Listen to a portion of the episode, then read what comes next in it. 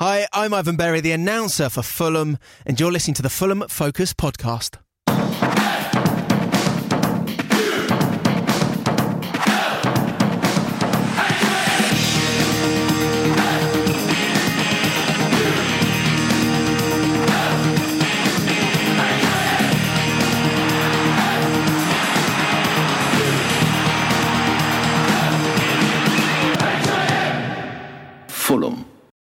Hello, and welcome to the Fulham Focus podcast.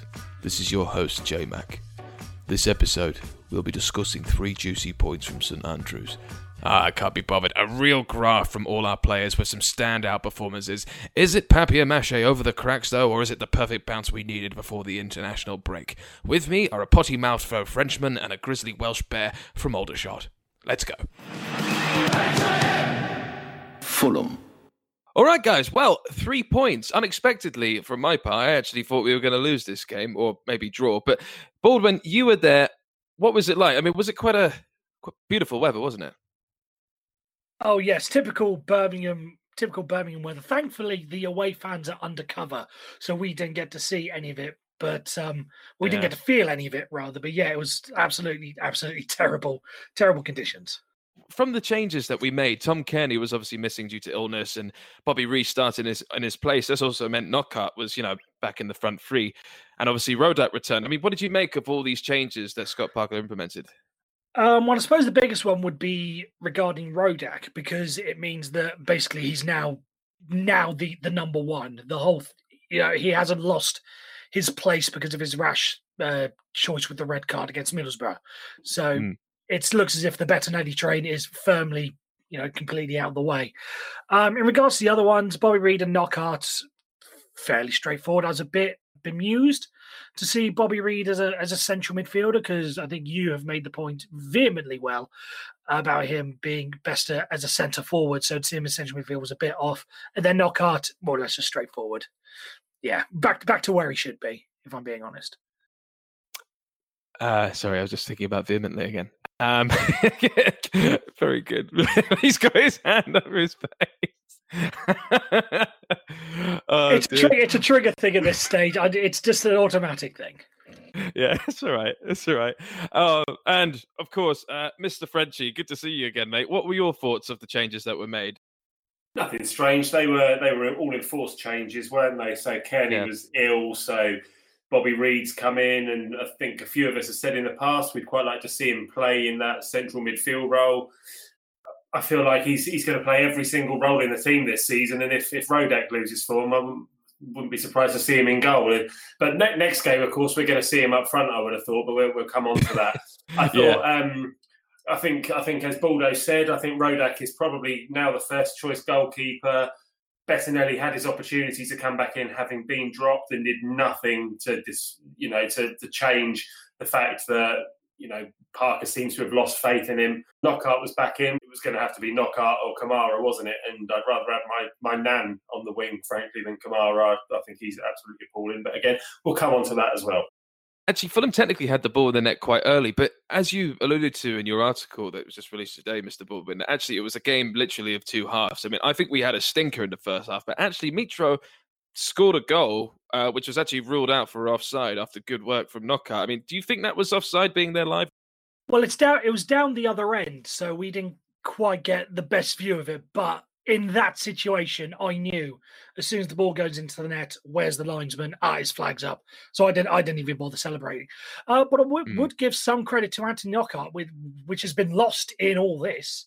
Uh, the fact that Mitrovic had a goal ruled out, but did very well to beat his man in that situation. So clearly something there, but uh, obviously didn't get the rewards for it because Mitro was maybe offside. I haven't had a chance to look.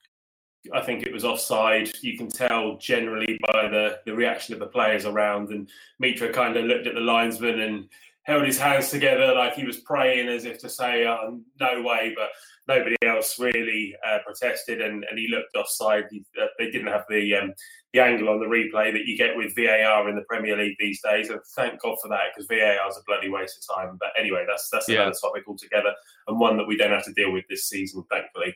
But yeah, offside for me. Fair enough. And I, I'll go back to you straight away with this, Frenchie. Bobby Reid, he should have actually scored again in this game. It was a cross from, I believe, from Mitro, and he just narrowly missed it. He's done this a few times before, and you know he's played in so many positions now, and I think he actually transitions from playing as a central midfielder to the wing quite, you know, effortlessly. He does really well. He's a bit of a sort of chameleon in that respect. But do you think this is a case of once he actually scores a fucking goal that he'll just the floodgates will open? Well, maybe, maybe it depends where he's playing though, because I feel like uh, watching them on Saturday, the players kind of knew their role a bit better, if you like. I don't think we've been particularly well disciplined with the way uh, the positions that players are playing in. And I think Bobby Reid is probably the worst one for it. I think if he's being told to play in a central midfield role, he drifts up front. If he's being told to play on the wing, he drifts into the middle. He wants to be in the middle, scoring goals. That that chance at the weekend reminded me of the Paul Gascoigne one in um, in Euro '96, where he narrowly missed it by a couple of inches, and scoring that goal would have put us into into the Euro finals. But that one the other day, if he, if he'd have been you know a couple of inches taller, he may have got his toe on the end of it. I think he's got he's got a lot of goals in him. We know he's got a lot of goals in him because he scored them at this level before for Bristol City. But it's just finding the right way to use him, and we've talked about that in the past. To we're blue in the face as well. Where, where's his best position? It's up front, but we've got we've got Mitrovic there at the moment. But in the next game, I think we'll see Bobby Reid play instead of Mitrovic, who's suspended, and you know that that would be the game, wouldn't it, to to start scoring goals in against QPR at home. Yeah, and I think you know Bobby Reid's best position technically is a sort of number ten-ish role, but also centre forward, second striker sort of role, as you will, like you say. and I think though? because he, he was he was kind of being used as almost a number ten at the weekend. He was playing the attacking midfielder role that that Cairney often plays, but. Yeah. I, just, I just I, I didn't feel like he was particularly well disciplined. I don't think he had a bad game. Don't get me wrong, but I'd like to see the team become more more drilled and players playing in their in the proper positions and sticking to it. Yeah, and I was excited a little bit actually by the fact Tom Cairney wasn't playing. Although I do, we hope he gets better. Apparently, it's an illness, but the fact that I was interested just to see him in that role. Uh, with obviously Johansen and Reid behind him. I was interested to see how he got on, and he didn't do too badly. But speaking of illness, well, not illnesses, injuries, Maxime Le Marchand left the pitch injured in the first half. What were your thoughts, Mr. Reese, when you saw that? Were you jumping for joy until you saw who was coming on to replace him? Well, well, I wasn't jumping for joy that Maxime Le Marchand was no, brought I mean, that's a bit harsh. I, yeah, I don't. yeah, I don't that's, that's a bit harsh. Yeah, yeah. I, I, I know, I know what you're getting at. Yeah, I was. Cyrus Cyrus Christie was coming, and I wasn't enthralled. Let's put it that way. As I think many Fulham fans haven't been, for whatever reason they may like him, whether it be tactical or or personal reasons. I've not been a big fan of Cyrus Christie. For some reason, it's just not, it just wasn't, hasn't been clicking for him at Fulham. But I will give him credit. He did fantastically. You know, enough to make me start to think whether or not he should be the right back going forward, you know, starting to compete with Sessegnon. And overall thoughts of Denis Odoi. What was he like on the left? Because that's originally what a lot of people were crying out for in not having, in hoping to not have MLM playing this game. Uh, they all wanted Denis Odoi on the left and obviously Steven Sessegnon on the right. How was Odoi for you out of 10 for that position when he played on the left in his original oh. position? Oh, on, on the left, he was much better. I'd get I'd give him an eight out of ten. He would as, as opposed to a zero out of ten on the right because as I as I mentioned in the article, he was just being far he was being dr- brought in far too many times. He just kept drifting inside, let the Birmingham players have too much space out on our right hand side. So I don't know if he because he because he was the centre back for a long time, so maybe it's just natural him drifting in. I don't hmm. know what it is, but for whatever reason, he was a much more astute uh, player at left back, which I think where he where he originally started playing when we brought him in under Slav, he was originally left back. If I'm right, because we had Ryan Fredericks at right back. So That's right. Yeah, exactly. That should really be his position going forward. For whatever reason, he's, he's just not quite there as a right back. And Fredgie, going forward, do you see this being the defence for the next game if neither MLM or Joe Bryan recover in time for QPR? Yeah, why not? I've, yeah. I'll just say another thing though. I, I think Le Marchand gets a, a rough time based on not a great deal. I, I, I, think he was one of our better defenders last season in what was a crap season. Cyrus Christie was appalling last season. He was he was just not up to scratch in the Premier League at all. But we know that he can he can do it at this level. He's done it for Derby, he's done it for Middlesbrough, and he did it for us as, as cover for Fredericks. And he came on a few times in that season and he, he set some goals up. He likes to get forward. Um, he's a better attacking right back than Dennis Odoi. He's a better attacking right back than Steven Sessegnon. I haven't seen a great deal from Steven Sessegnon this season to suggest that he should be first choice, apart from his, his debut, was it, against Huddersfield when he was man of the match. Um, but he started to look very shaky in the in his last performance, which might have been Charlton when he got taken off at half time, I think. And something that, that's been discussed quite a bit amongst the, uh, the other Fulham podcasts and on, on social media as well is this whole have we got a problem at left back? Uh, is you know is there a problem between Ream and and um, and Joe Bryan?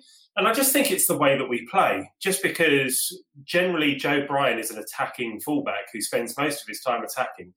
And if we were to be more ruthless up front and we were to take create more chances and, and, and score more goals, then we wouldn't be so susceptible on the counter attack. And that's why we, we see Joe Bryan get criticised because he's far up the pitch, busy attacking, and all of a sudden there's a gap at the back. But that's not Joe Bryan's fault. That's just the, the fault of the system. And I feel like if Dennis Odoi is going to be playing left back for the next few weeks, if indeed we, we do miss Le Marchand and, and Bryan for a longer period, then we'll see that gap appear at right back because Cyrus Christie is going to be the one that's bombing forward.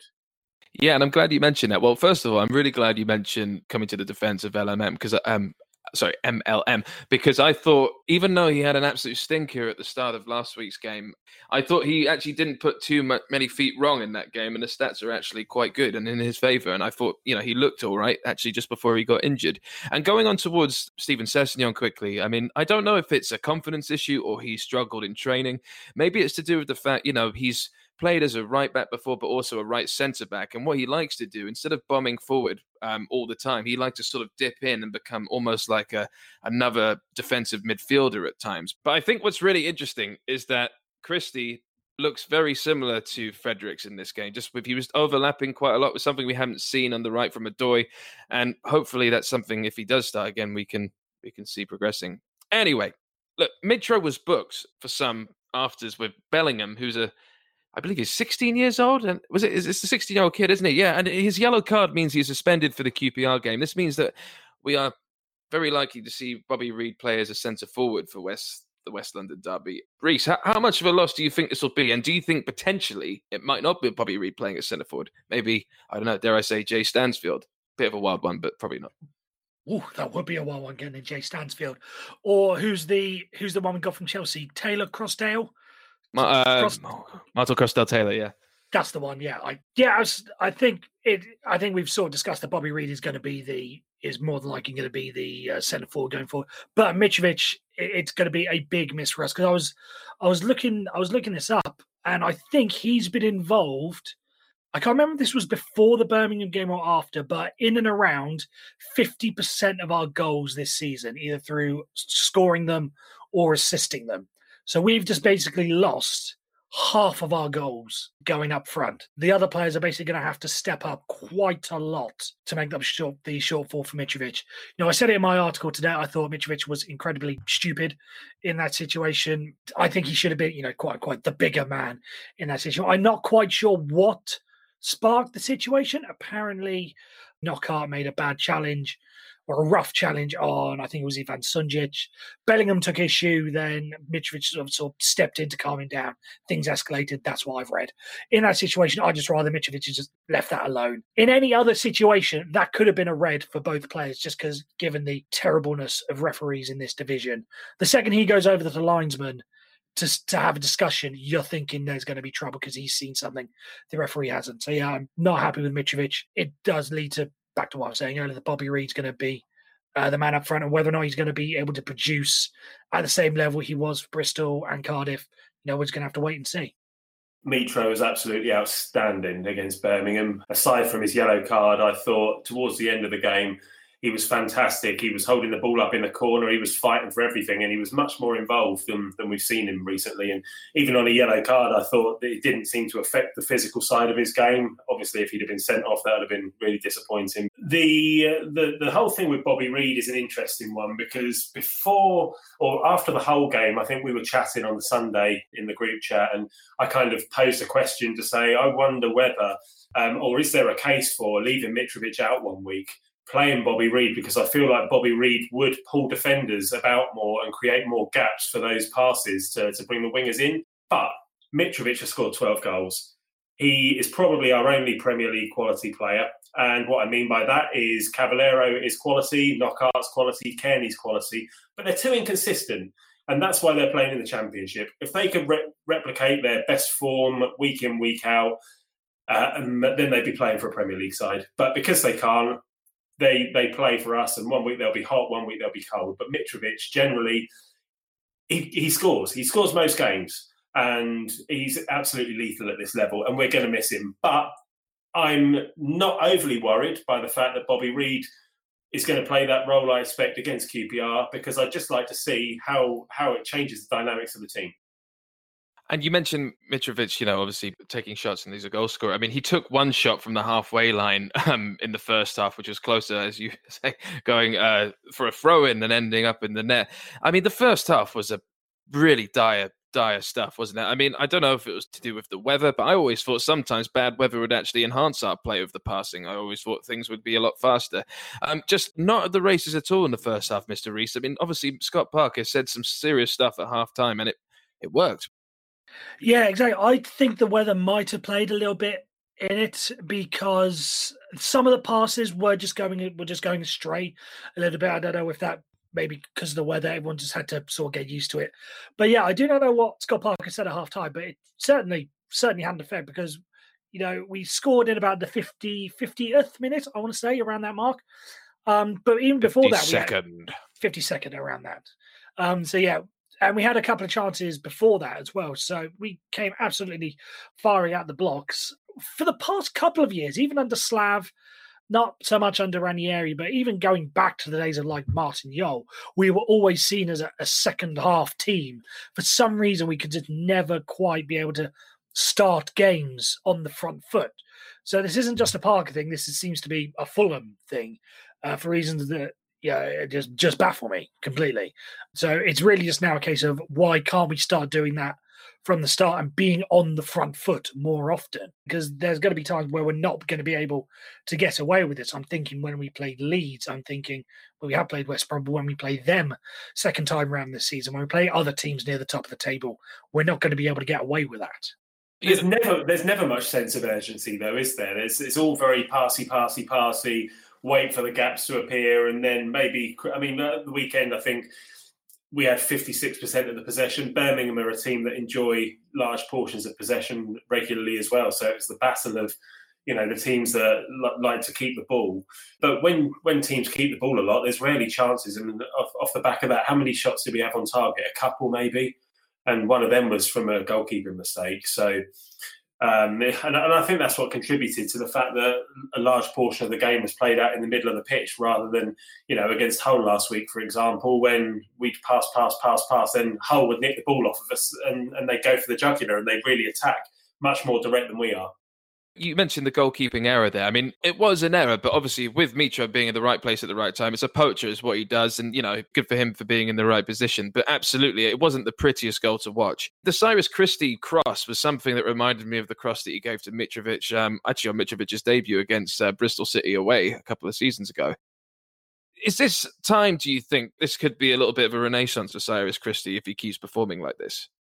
I think it has to be for him, from his point of view. This is last chance saloon for him at Fulham. He's got Odoi potentially in front of him, potentially Steven Sessegnon. I don't know whether whether he's injured or whether he's just fallen out of favour completely. But Christie came in and he took his opportunity. So he's going to have to keep that up if he wants a future at Fulham. Maybe he doesn't. Maybe he's he's got eyes at, on a move away in January. Who knows? Because he's not even been on the bench much recently. I don't know if he's featured since the opening day of the season, to be honest. But this is a good opportunity for him, and we know he's a decent right back at this level. And I'd rather I'd rather have him with us than than not with us in the championship because he's been mm. there and done it before.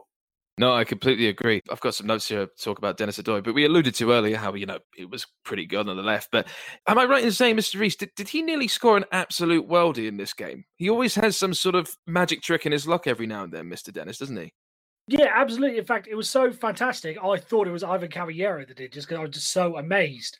Um, you know, Dennis, you mentioned Dennis Odoi has got this because I think did he score one against? I want to say, I want to say Reading a couple of years ago, where he absolutely smacks it from 35 yards. I'm sure every, everyone can picture it. I just can't remember. I just can't remember who. I can't remember who it was against. But yeah, he does have these in his locker sometimes. Yeah, if just a little bit more composure, uh, and he would have scored, and he would have pro- probably would have been contender contender for goal of the season. Absolutely. And Josh Onomah came on for Cavaleiro in the 65th minute. Um, that was really lispy. Let's do that again. Um, Josh Onomah came on for Cavaleiro in the 66th minute, or you can keep that in, Don. I don't mind. And Kamara came on for Bobby Reid in the 82nd minute, and a very good. We'll talk about Kamara in a second. Josh Onomah. I mean, are, are we? Is it too early to be completely unimpressed with him? Would you say, Mister French? Yes. Yeah, I do. Yeah, I do think okay. it's far too early because he's hardly played. Um, I think he spent a large proportion of the last year or so injured, and now he's being gradually integrated into the team. I still don't really know what his best position is. Obviously midfield, but I'm not sure if he's a defensive midfielder, or an attacking midfielder. He generally comes on for a small period at the end of a game, touches the ball a couple of times, gets a load of stick off online from from Fulham fans because he hasn't come on and and won the game for us or something. You need to be patient. And the the only opportunity that he's had from the beginning was against uh, Middlesbrough when he was hauled off after 17 minutes when Rodak got injured. So nobody's nobody's going to come in and, and be an instant hero in this team because we don't play like that. Yeah, got to mention also for the substitution is Kamara because Kamara made a huge impact in my opinion. I actually thought he made a really big impact um, in the game that we lost against Hull. I thought he looked, you know, he looked dangerous. He made really some really good crosses, and he just he adds that energy that we need. I think definitely need to be seeing more of him as an impact sub. I thought we'd actually be seeing more of that play from Scott Parker this season. But what, what were your thoughts on Kamara, Mister Reese? I mean, he was, I thought he was quite good. He did the job that he was meant to do. Just Missed a goal, of course. Sorry, I mean that wasn't that good. I suppose. I mean, yeah, I was going to say he he came on and did the job he was meant to do. He just did it incredibly poorly, which is, as I said to the uh, to the guy standing behind me, with that breakaway goal, he you could that basically summed up his entire Fulham career in the space of about five seconds. He absolutely lung busting run down the other end of the field. If there had been someone with him, I think that that chance would have been a lot better because he was basically then forced to do something on his own, which means he had to think, which is a terrible thing. That's why that's why he slipped. But yeah, abs- absolutely, that's what you want him for to make those counter-attacking runs. It's just a damn shame that no one was able to keep up with him. Oh, Otherwise, wait, hang on a minute. Are you, are you talking about the time when he fell over or the time when he hit the post? When Uh, the easy time where to he fell, score? the oh, okay. Because there were there were two where he was absolute shite. Yeah, the, the one where he hit the post. I think it's uh, Lee Camp saved it. I think it's come. I think it's come Yeah. uh, to like to, to like the Lee Camp saved it. Which Oh, he's fair got to enough. score. He's got a score. He's- I know he's Cam got- saved it, but he's got to he- score. Oh yeah, he's got to score, he's and a I think donkey. because yeah, because Lee Camp is terrible, as I've said many a time, and the fact that he was under pressure from Clark Salter, which meant that he couldn't take it around to someone. Someone, yeah, yeah. But the yeah, that was worse than the one that you know he fell over with. But if someone had been able to keep up with him, then he might have been able to produce something out of that. And that he was all on his own. But yeah, some performance from Kamara there, absolutely. All right. Well, you say some performance. Let's talk about an assured performance. Marek Rodak, Mr. French. Your thoughts on him? Made a fantastic save at one point, didn't he? Made a couple of good saves actually. Made a, a good one early on. Shot from distance that he's kind of got over the top of, but did enough to divert it wide. And then there was there was one right at the end as well. I've no idea who the Birmingham player was, but the cross has come in from the left, I think. And there was a header that he tipped over the bar from point blank range. His handling looked all right. He was he was talking to his defence quite nicely, and quite happy with him at the moment. To be honest, it was a it was a good game, and he- he's definitely in for the next one for me. Yeah, I was looking at the Who Scored, a site that does statistical ratings and all that, and I think they gave him man of the match, basically on a on a statistical basis of how what he contributed to the team, sort of thing. And I think Well, I- he's know, actually in the championship team of the week. Um, exactly. it, it wasn't a stellar performance, not like you know Van der Sar at Arsenal back in two thousand and four levels of, of standout performance, but he did. You know, he did well when when called upon. So fair Hmm. fair play to him. As we discussed earlier, I think that's now his number one spot to lose, basically. He can't statistically have been man of the match though because of all of our defensive problems that we've got. So can't can't be a goalkeeper or a defender at Fulham that got man of the match, surely. Silence. Well, I Sorry, I'm, I'm sure. I'm sure there's a there's a hint of sarcasm there. I can hear- I can get a hint of sarcasm. Well, There you I- go. Doesn't. I can't tell. But the thing is, the whole point of Roda, obviously, I think he's had a great game and I think he's a very good goalkeeper. okay, I'll say very good. I mean, he was good for Rotherham. But the thing is, I think it was a very interesting move by Parker to bring him back in after the red card again. It just shows that it was a bold move that paid off, in my opinion. I agree with Mr. Reese that it is his to lose. Now, just to summarize, this was a match between two teams that like to dominate possession. And Fulham won that battle, but it was with 56% of the possession, and we only managed three shots on target. Now, I'll go to you with this, Mr. French. Do you think that even though we won this, because at the end of the game, Mitrovic was sort of covering the ball at the other end as if this was the Wembley playoff final against Aston Villa. Is this just paper over the cracks? Do you think that actually there are still big problems? And I mean, the fixture list coming up is pretty scary. And with our form, with the teams we faced already, I mean, it could make quite, well, damning viewing. I don't think we've got that many problems, to be honest. I think they're overstated because people expect us to win every week because we've got this all singing, all dancing team. On another day against Hull, if if Mitrovic has scored before half time, then it's one all, and then the second half is completely different. But as it was, we ended up losing 3 0. But we didn't actually play that badly against Hull. We just we don't create enough opportunities.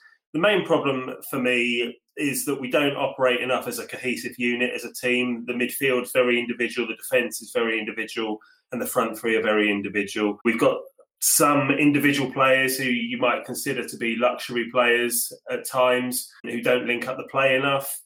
And I'd, I'd, just like to see us defend as a team, attack as a team, and I'd like to I'd like to see more opportunities for the possession that we get because as it is, Danny said before after after we went to Sheffield Wednesday, it is quite boring to watch. And I, I sat there against Hull last week, and I just found myself looking over at the the Riverside stand, looking at looking at the big gaps, looking at the boats going past, and thinking, oh, "I yeah. wish I stayed at home. I'm cold and miserable here. This is this is boring me."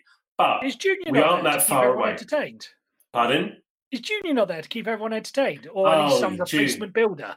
Junior's there, but he's going to be in the river soon. I, I reckon the stand must be nearly gone. It, will have been what two or three weeks since our last home game by the time we played QPR, and it's it's coming down pretty swiftly now. And the club did say in the autumn it will, it will all be gone. So God knows where he's going to be. Um, yeah. But yeah, I, would just like to see more opportunities and a bit more entertainment, really. But I don't think we're a million miles off. What are your thoughts on that, Mr. Reese? Are we a million miles off, do you think? Or uh, no, no, I concur. I concur with Frenchie. And, you know, I'd like to see more chances because it, it, adds to more excitement, even if it does result in a couple of heart attacks along the way basically if we have 10 15 chances a game at least we're having chances i'd much rather you know have that than just maybe the three and then maybe we take one at least with 10 there's some level of excitement as the ball goes towards the net so yeah I, I would agree we need to start basically being slightly more attacking being more on the front foot and one thing um, which i'll be highly looking forward to when Tom Cairney comes back is um, more shots from outside the box. We, have seen with the likes of Cavaleiro and Cairney that we have them in our locker to an extent, Mitrovic, because he had a free kick uh, that was deflected wide the other day, uh, on Saturday rather. So he, he's got that in the locker. So, yeah, more shots from outside the box as well. Add that to it. All right. And let's quickly have your Parker rating then before we move on to the other side of the pod, not in live. Okay, right. Um, I'm gonna say I'm gonna say a seven.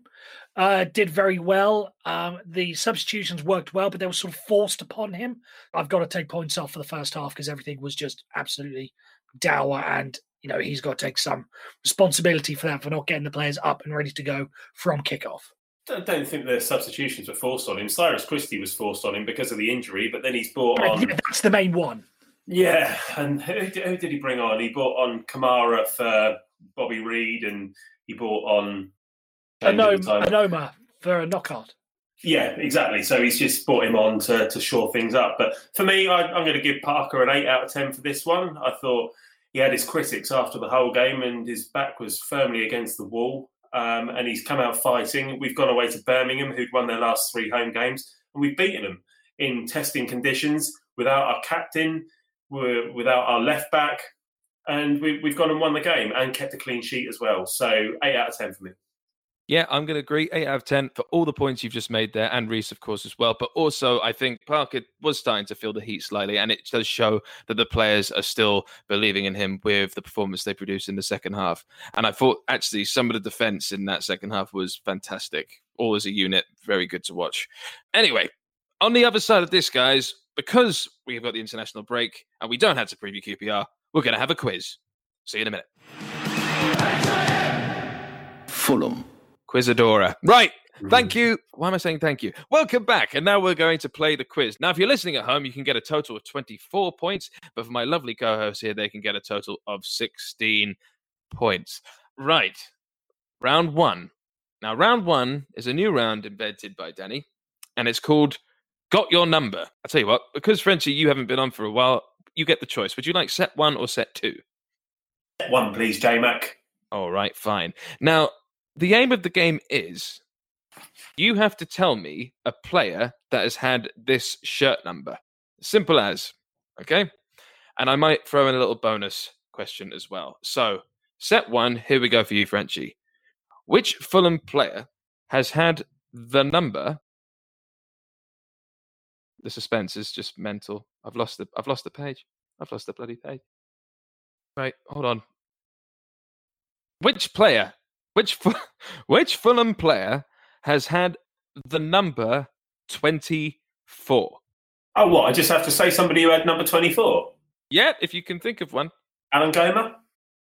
That's is amazing. Yep. Adam Goma is absolutely correct. That is a point for the French. All right. And next question for you, Mr. French. I'll go for this number. Number 14. Am I allowed to use current players or can I just say Papa Bouba Diop? Well, I mean, you could use current players, but you can also absolutely use Papa Bouba Diop. That is a point for you as well, Mr. French. Very good. That is a point there. I imagine you're going to go for Bobby Reid there, weren't you? Yes. All right. Maybe. And well, maybe not.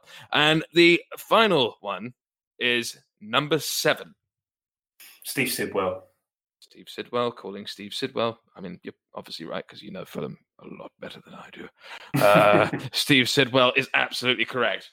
There you go. That is a full three points there. Right. And we are going to you, Mr. Reese, now. This is the perfect two people to play this for, you geeks. Right. Set two for you, Mr. Reese. Which Fulham players played in number 12? Mark Crossley. Hmm. Exactly, he has. Very good. All right. And who has played in the number 13? 13, 1 3. Yes. Ooh. Thomas Radzinski. Exactly, he absolutely has. And the final one is number 20. oh, you set me up. Brian McGod. Brian McGod. There you go. Absolutely right. That is a full three points to you. I think we picked too many good brains for this question, but you could have also had Claus Jensen, Louis Saha, Roddy Jaeger, Dickson Etuhu, Zakaria Labyad, Hugo Rodallega, Roddy, Who? Um, Zakaria Labyad. Zakaria Labyad in the 15 Zachariah 16 season? Labyad, yeah. I know. I Yeah. know who. I know who he is. You just made Yeah. him up.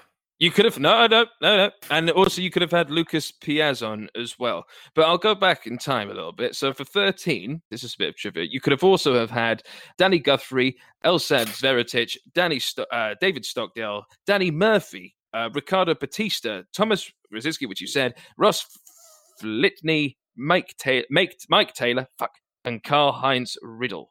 All right. Reed, or Carhines Riedler to you and I.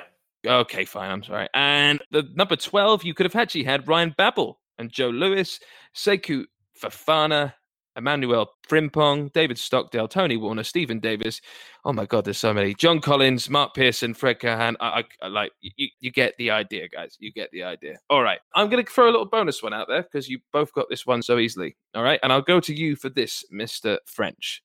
Now, these two players I'm giving to you and Mr. Reese are players that have only ever had this number in the history of Fulham. Which player had the number, or has the number, or had the number 56? Was that Harvey Elliott? Jesus Christ, yes, it was. Very good. That is a massive bonus point to you. I wasn't expecting you to get that. All right, and Mr. Reese, this one is for you. Which only player for Fulham has ever had the number 49? Ooh.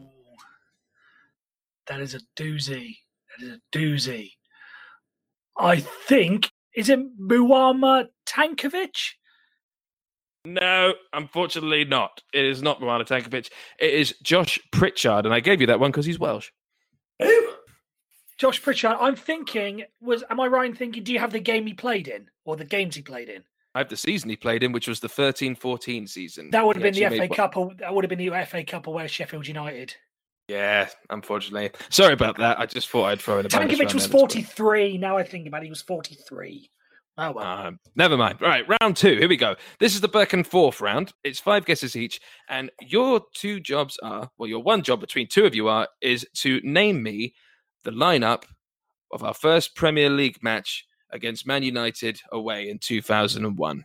All right, so you got five guesses each. Go back and forth, and you've got to tell me the starting lineup for that game. Starting with you, Mr. Reese. Um, I'll just go for the obvious one. Louis Saha. Zaha. Zaha. Zaha. Zaha. Louis Saha, that is absolutely right. Well done. And to you, Mr. Reggie. Van der Sar. Of course. And for you, back to you, Mr. Reese. Steve Finnan. Steve Finnan is absolutely on there. Thank you very much. And for you, Mr. Reggie.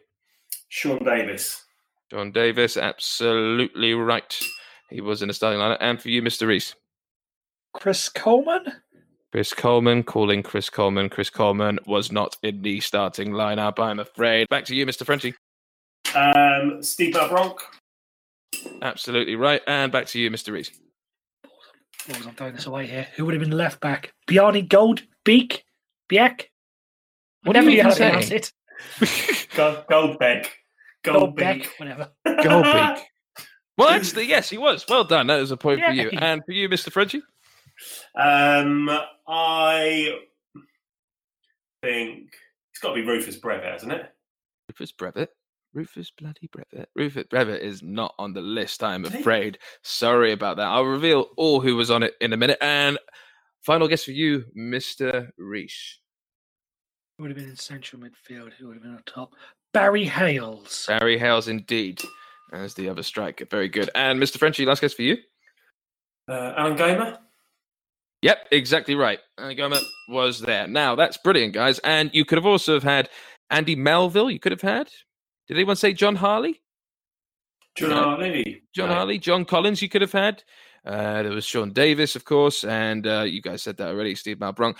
And the substitutions were Abdeslam Ouaddou and Kevin Betsy and Andreas Stolcers. Now, Kevin Betsy, this is a little bit of trivia for you here. Kevin Betsy, well, actually, I have two fun facts here. So, fun fact number one is that Boa Morte didn't actually play the Premier League until Charlton, which was five games in, in case any of you had said Boa Morte, which he didn't. And Kevin Betsy came on, but that was his only Premier League appearance, and that cameo made him the only player from Seychelles to play for the Premier League, even though he's from Woking, which is absolutely hilarious. So, there you go.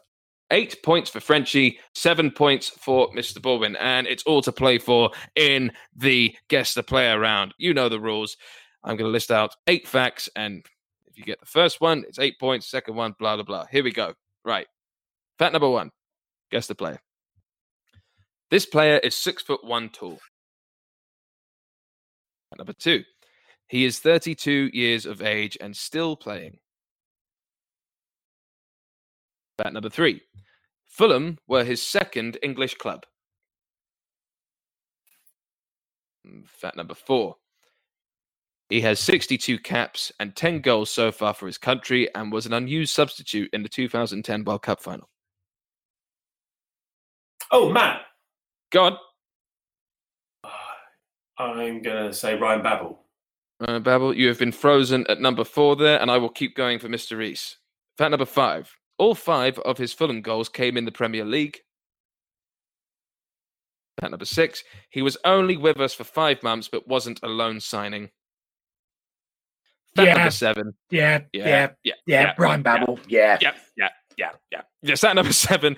He scored out our Premier League, our last Premier League goal to date. Fact number eight, final one. He scored his first goal for Fulham and the club's first at the London Stadium against West Ham. Take a bow, Ryan Babel. All right, and that is a lovely 13 points to Frenchie, to Mr. Reese's seven. Unlucky, Mr. Reese. I'm so sorry.